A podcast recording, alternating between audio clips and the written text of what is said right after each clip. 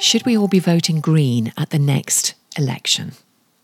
Hello and welcome to Well Intel Daily. I'm Annie Hood. This is the podcast that joins the dots on wellbeing perspective and everyday relevance. We're still around 18 months away from a general election in the UK, and a lot can happen in that time. One thing that is guaranteed to grow in its importance, perceived or otherwise, is the issues of climate change, increased carbon emissions, and the impact to everything as a result. The metaphorical red threads of the economy, health, housing, taxes, and equality will all still be there. But the question is whether those red threads will become politically green. And will the bigger picture vote winner be a mandate that is robust, even radical in its proposition that places climate priority and, in turn, longevity and quality of life at its core? The Green Party thinks so, but then you and I might expect that. But here's another view.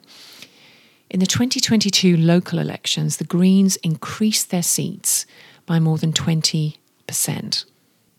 And what's interesting and why this is of value is that moves to support Green Party policies and representation is coming from all across the political spectrum.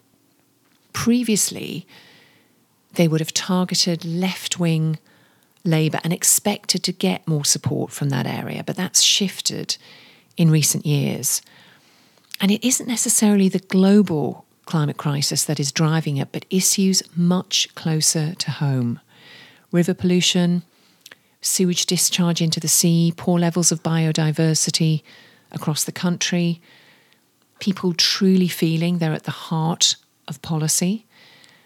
And their pledge, the Green Party, is for more sustainable practices across communities and society generally.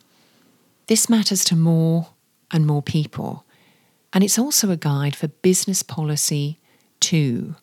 What matters across society and the community also matters to the employees in your business. And even if the Green Party leadership don't get their wildest dream wishes coming true, their increased popularity is going to hold the other party's feet to the fire, as well as policies, culture, and priorities in how businesses are run. Tomorrow, what will the collapse of the CBI do for well-being culture in business? Do follow, share, and review, and be well.